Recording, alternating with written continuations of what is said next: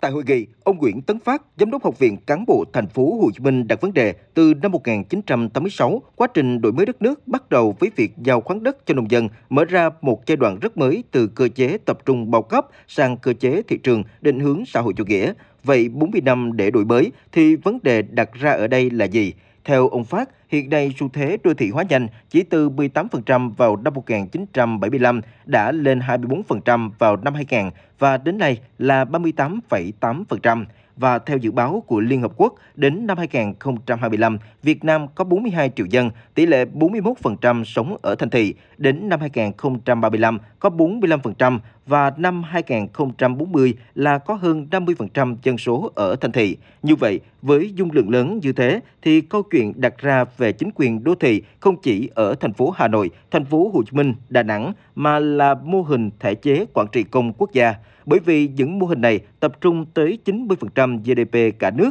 toàn bộ trí tuệ, công nghệ, nguồn lực tập trung ở đây. Như vậy, để đất nước cất cánh, vấn đề quản trị đô thị, thể chế chính quyền đô thị là vấn đề trọng tâm. Vấn đề này cũng trả lời cho câu hỏi vì sao sau 40 năm đổi mới, đất nước có nhiều thành tựu nhưng chưa cất cánh được. Giám đốc Học viện Cán bộ Thành phố Hồ Chí Minh nhìn nhận, trong phân cấp phân quyền, mô hình đã có, nhưng các mô hình này, cụ thể là thành phố Hồ Chí Minh, Hà Nội, Đà Nẵng, được vận hành theo cơ chế sinh thêm hay gọi là đặc thù, chứ luật chưa có, ngay cả luật đô thị cũng chưa có. Ông Nguyễn Tấn Phát, Giám đốc Học viện Cán bộ Thành phố Hồ Chí Minh khẳng định yêu cầu đặt ra hiện nay là nhanh chóng đạt thể chế để vận hành đô thị vì đây là xu hướng tất yếu. Theo ông Phát, trên bình diện quốc gia thì hầu như quốc gia nào cũng muốn tập trung quyền lực về trung ương. Tuy nhiên thì khi mà các đô thị rộng lớn phát triển như thế thì việc tập trung ở trung ương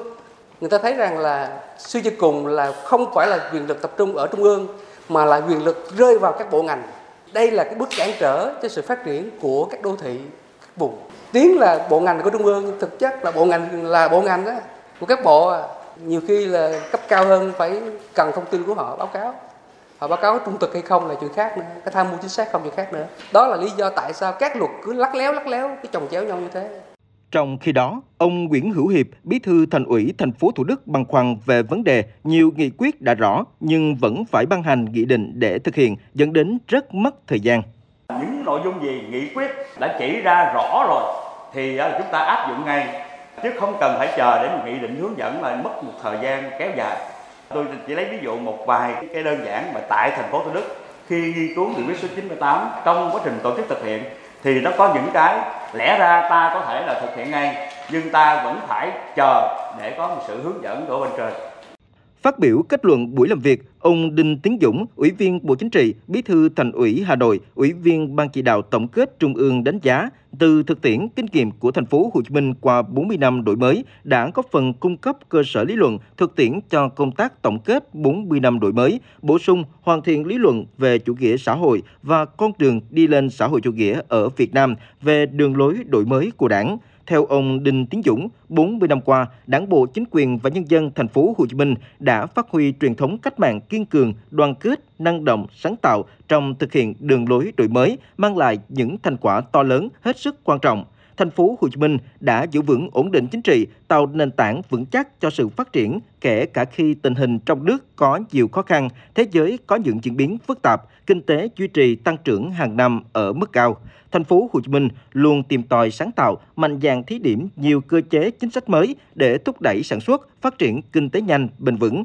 công tác quy hoạch, quản lý quy hoạch và phát triển đô thị có nhiều tiến bộ, từ đó đã thúc đẩy sự phát triển các lĩnh vực của đời sống xã hội, đời sống nhân dân được cải thiện, thu nhập từng bước được nâng lên, năng lực lãnh đạo của đảng bộ, hiệu lực, hiệu quả quản lý của chính quyền được nâng lên, kỷ cương được tăng cường, dân chủ được mở rộng, vai trò của mặt trận và các đoàn thể chính trị xã hội được phát huy. Thành phố Hồ Chí Minh cũng đã chỉ ra một số hạn chế khó khăn thách thức trong quá trình phát triển, đó là đổi mới mô hình tăng trưởng kinh tế chưa đáp ứng yêu cầu đóng góp vào nền kinh tế của cả nước có xu hướng giảm trên một số phương diện. Việc phát huy các nguồn lực để phát triển kinh tế có mặt chưa hiệu quả, hệ thống cơ sở hạ tầng đô thị chưa có bước đột phá để có thể đáp ứng yêu cầu phát triển của thành phố, cơ sở vật chất và nhân lực trong các trường học còn có mặt hạn chế, cơ sở vật chất và trang thiết bị, nhân lực y tế chưa theo kịp nhu cầu khám chữa bệnh ngày càng tăng, hệ thống thiết chế văn hóa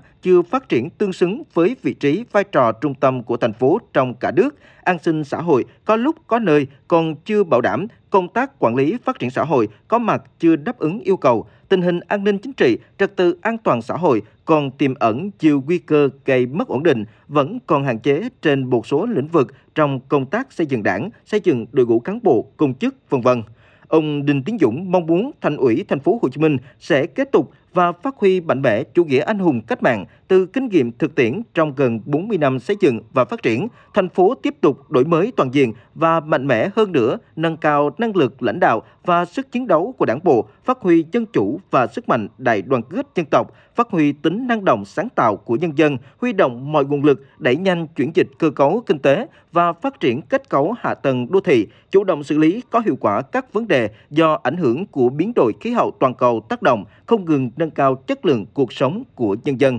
Ông Đinh Tiến Dũng nói. Đồng chí tiếp tục huy động hiệu quả mọi nguồn lực và tận dụng thời cơ các cuộc cách mạng công nghiệp lần thứ tư, nâng cao hiệu lực, hiệu quả quản lý nhà nước, giữ vững ổn định chính trị, xã hội, đảm bảo quốc phòng và an ninh, không ngừng đổi mới, sáng tạo, nâng cao năng suất lao động, năng lực cạnh tranh. Cái này nó là truyền thống của thành phố rồi, là điểm sáng của thành phố. Xây dựng thành phố Hồ Chí Minh phát triển nhanh, bền vững, giữ vững vai trò đầu tàu kinh tế của cả nước. Trung tâm rồi những cái đầu tàu đó là quan trọng lắm. Thành phố sẽ là trung tâm về kinh tế, tài chính, thương mại, khoa học công nghệ và văn hóa của khu vực Đông Nam Á.